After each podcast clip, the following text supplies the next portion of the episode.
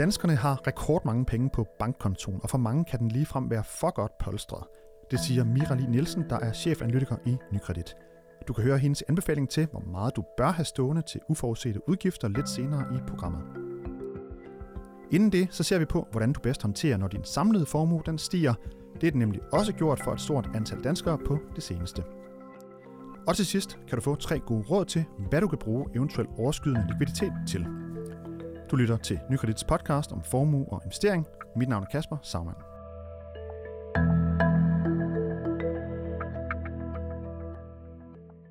Hvis din formue den er steget over de seneste par år, så er du formentlig i samme båd som rigtig mange andre danskere. Nye tal fra Danmarks Statistik de viser nemlig, at danske familier har større formuer end nogensinde. 1,9 millioner kroner, der er den i gennemsnit på per familie, når gælden den er trukket fra.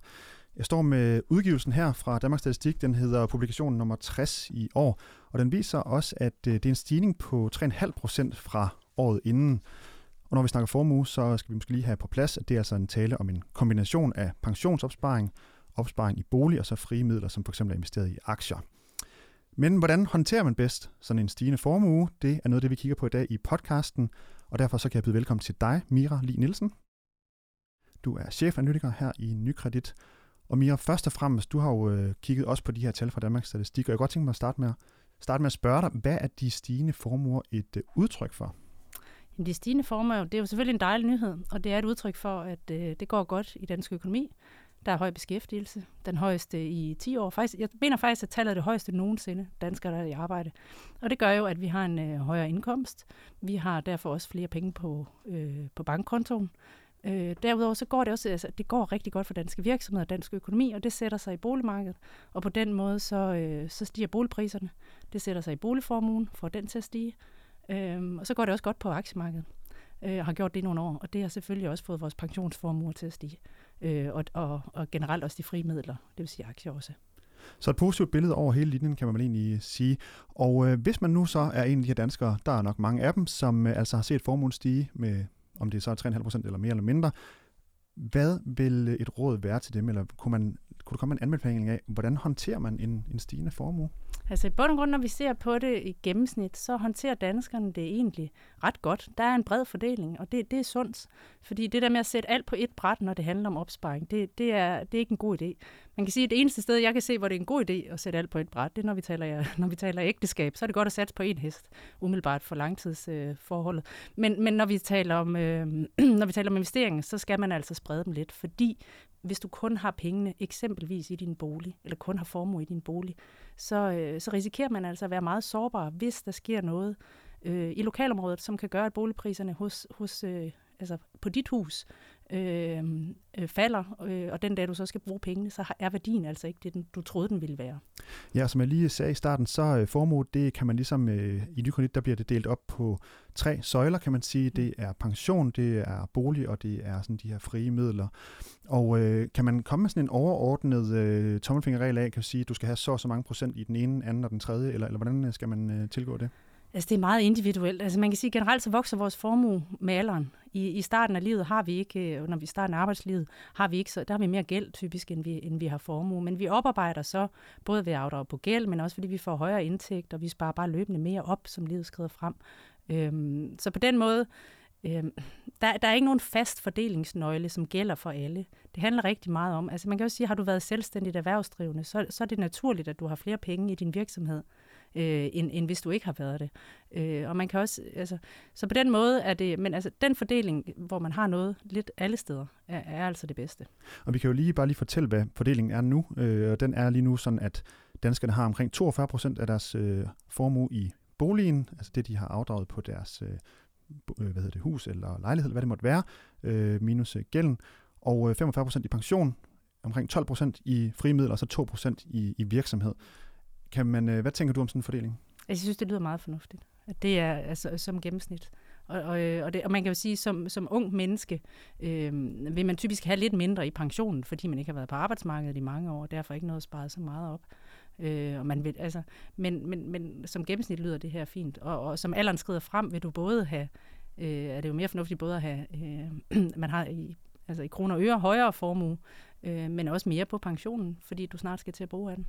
Og du nævnte lige, du var lige inde på det før, det her med, at, øh, at det også kan være, øh, hvad kan man sige, uhensigtsmæssigt at have hele sin, sin formue i boligen, for eksempel, fordi der kan ske noget på arbejdsmarkedet. Jeg ved faktisk, at du kan komme med et konkret eksempel fra, fra Struer, det godt, da vi lige talte sammen i går. Øh, kan du prøve lige at gengive det? Jamen, altså man kan sige, hvis man, hvis man nu for eksempel har en meget stor del af sin formue i i huset, man måske næsten har afdraget al sin gæld, fordi man tænker, at den dag jeg bliver skal på pension og stoppe med at arbejde, så, øh, så sælger jeg huset og vil leve af de penge, blandt andet. Øh, I, I Struer eksempelvis har der jo været, vi kender alle sammen BO, som igennem en årrække har, har fået færre og færre beskæftiget, og det har altså sat sig også i boligmarkedet i omkring Struer. Øh, og, og på den måde, så den værdi, som man måske, den investering, man har gjort opsparing i sin bolig, har ikke haft det samme afkast, som man troede, den ville have, da man begav sig ud på den rejse. Og derfor så, så, så er det jo ærgerligt øh, for de muligheder, man så har som pensionist. Og når man kigger på, på Danmarkskortet i den her publikation fra Danmarks Statistik, så kan man se, at der også er ret store forskelle rundt omkring i, i landet. Altså der er større formuer øh, nogle steder omkring øh, Nordsjælland især, og omkring Aarhus osv. Men der er også en, en, for, en, en forskel i, hvordan formuen er, er sammensat. Faktisk nogle ret markante forskelle. Øh, kan du prøve at fortælle lidt om, hvad, hvad de bunder i? Ja, altså det sted, hvor der er flest penge i, i boligen, altså i mursten, er faktisk i København. Øh, de største formuer er ikke så overraskende øh, helt generelt på stort set på alle parametre øh, er i, altså i kroner og øre er i Nordsjælland. Men hvis vi ser på den fordeling, så hvis du generelt kigger ned over Jylland, så er der en større fordeling, øh, eller en større andel i, af formuen i øh, privat virksomhed, eller personligt eget virksomhed. Og det hænger sammen med, at man kan sige, gennemsnitligt betragtet er, er erhvervssammensætningen en lidt anden i Jylland, end den er i omkring og nord for København. Altså, der er flere, der har personlejede virksomheder. Der er mange håndværkere, der er øh, selvstændige, og der er frisører øh, og andre den type faggrupper, som, øh, som så naturligt vil have en større del af deres øh, formue i, i en personlig virksomhed. Og man kan også se i, i den tabel, der, der er her i dokumentet, det er, at at unge øh, ikke er så, er så langt med deres, øh, med deres størrelse med deres formue. Det er selvfølgelig mange naturlige grunde til. Men hvis nu man sidder derude som lytter og, og har nogle unge i sin øh, omgangskreds, eller man selv er ung for den sags skyld, har I et godt råd til, til unge, hvordan man ligesom kommer i gang med at, at få skabt sig en, et godt grundlag for en formue? I bund og grund handler det om at, at komme i gang, og altså, uden at blive alt for konkret, altså vi har jo alle, altså de fleste af os har jo en bankrådgiver, hvor man kan gå ned og få hjælp i, i banken, som selvfølgelig også gerne vil, vil sælge nogle produkter, men i bund og grund også bare hjælpe dig til, hvad er mulighederne.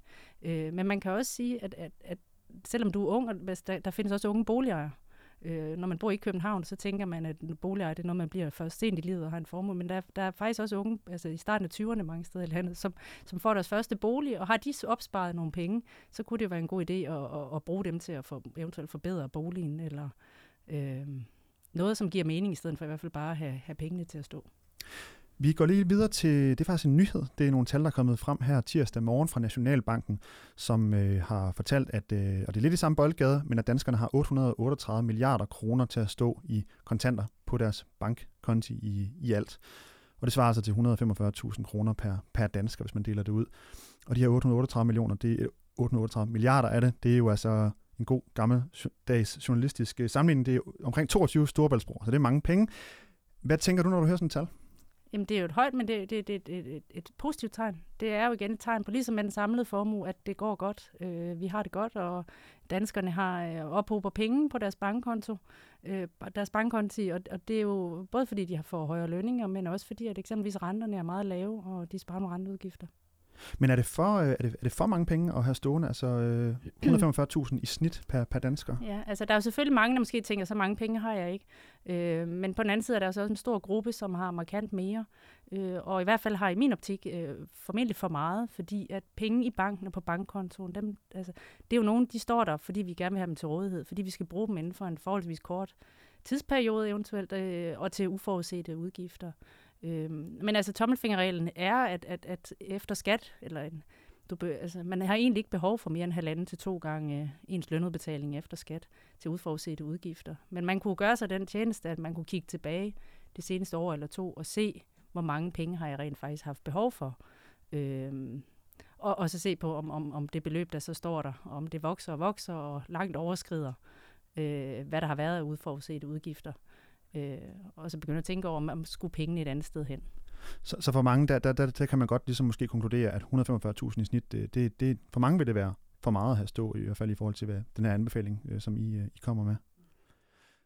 Ja, fordi, fordi man kan sige, altså penge på bankkontoen har en pris. Altså de, der er ikke rigtig noget afkast på dem. Altså de står der typisk til en, øh, til en rente, som er lavere end inflationen, og på den måde så bliver de mindre og mindre værd.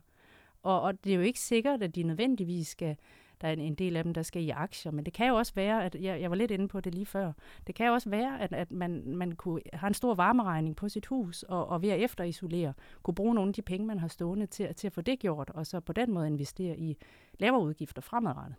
Og da vi talte sammen i går, der snakkede du også om, at den her meget øh, høje, det her meget høje tal, som danskerne har stående øh, på konti, øh, deres konti, det kan godt være et udtryk for, at vi er blevet lidt mere forsigtige måske i, i Danmark af, efter finanskrisen. Øh, kan du prøve lige at fortælle lidt om det?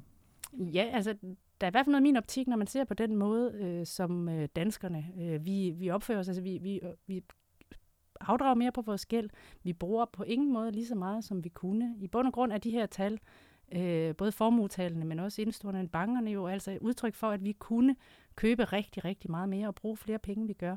Øh, og når vi ikke gør det, så ser jeg det jo som et klart udtryk for, at selvom der var gået til 12 år siden, krisen i dansk økonomi ramte, så, så sidder den altså stadigvæk øh, i baghovedet hos mange, og, og, og, og det er jo også en sund, øh, altså på mange måder er det jo en sund tankegang, at i gode tider sparer man op til de dårlige, og øh, så på den måde øh, udtrykker tallene, at, at danskerne altså opfører sig fornuftigt, øh, men spørgsmålet er, om det er så lidt overfornuftigt på den korte bane, og at pengene måske kunne komme i spil og få et øh, højere afkast et andet sted. Tror du, vi kommer til at se en vending, altså hvor øh, danskere lige pludselig fyrer op for, for forbruget igen? Det er svært at sige, men altså, man kan sige, at opsvinget den her gang og fremgangen på boligmarkedet især er noget mere centraliseret, end den var for 10 år siden. Den når ikke, de store prisstigninger er altså centreret omkring de store byer, når ikke så langt øh, op i Nordsjælland eksempelvis, som, øh, som tidligere. Og derfor er der mange boligejere, der i dag har priser på deres huse, som, som ligger under, hvad de gjorde tidligere. Så man kan sige, at den her øh, kollektive forbrugsfest, som vi så dengang i, i midten Øh, basis er der ikke helt endnu, og den har nok heller ikke, altså fremgangen har heller ikke været i så mange år, selvom den har været kraftig. Øh, så det, altså, det er svært at sige, om det bare, om der virkelig er en ændring. Øh, indtil videre opfører danskerne sig noget mere øh, fornuftigt, øh, end de gjorde tidligere. Og de har altså rigtig mange øh, penge til at stå på deres øh, konti, kan vi se fra de her forskellige tal. Og hvis man nu så øh, kommer frem til, jamen, øh, at man simpelthen kan se på, på tallene og, og konkludere, at jeg har, jeg har for mange penge stående i, øh, i frimidler på min bankkonto, hvad kan så være en, øh, nogle, nogle gode måder at, ligesom at, at håndtere det på og at sprede pengene ud øh, andre steder? Altså, man kan jo se på, hvis man har gæld, om der er noget gæld, der kan afvikles. Det kan jo være en, øh, en gammel SU-gæld, som måske der er penge nok til at dække. Det kan også være at afdrage på gæld andet sted. Øhm, derudover så kan man jo, som jeg også var lidt inde på lidt tidligere, at man kan jo se på, om der er nogle boligforbedringer, som giver mening, og som kan spare dig for nogle penge. Hvad, hvad kunne det være for eksempel? Jamen det var for eksempel sådan en efterisolering. Det kan også være at lave... Øh, som kan spare på, på varmeregningen for eksempel? Ja, og det kan også være at lave nogle forbedringer, der sparer på vandet, eller... Øh, som generelt bare gør det, altså ja, varme, vand, varme og el forbedringer, som kan gøre det billigere at bo i huset. Og en tredje ting, hvad kunne det være, øh, hvis man skulle tage, skulle tage en mere med? Jamen det, det kunne være at se på, om der er et sted, altså direkte investere pengene øh, på helt traditionel måde i aktier eller obligationer. Og hvis man lige skal, skal slutte af her og sige, jamen øh, vi har været inde på, på de her tal fra Danmarks Statistik, der siger, at danskernes formue er større end nogensinde, og Nationalbanken, der fortæller næsten, øh, synger næsten den samme sang, om vi har så mange penge på vores konti. Hvis man er lidt i tvivl øh, omkring, hvad man skal gøre, hvad, er det ned ved rådgiveren, eller hvad, hvad, hvad tænker du vil være en god vej at gå? Jamen det synes jeg. De er der jo for dig. altså man kan sige, at vi, de fleste af os har en, øh, og man kan jo lige så godt, det koster ikke noget at få et råd, øh, og få dem til at gennemgå ens øh, dagligdagsøkonomi. Så er det råd i hvert fald givet videre til at starte med. Tak fordi du kom her i podcasten, Mira Lee Nielsen, chefanalytiker hos Nykredit. Du har lyttet til Nykredits podcast om formue og investering. Du kan følge podcasten hver uge på nykredit.dk eller iTunes, SoundCloud, Stitch og TuneIn. Og hvis du har idéer til emner, vi skal tage op her i podcasten, så kan du sende en mail til podcast Tak fordi du lyttede med.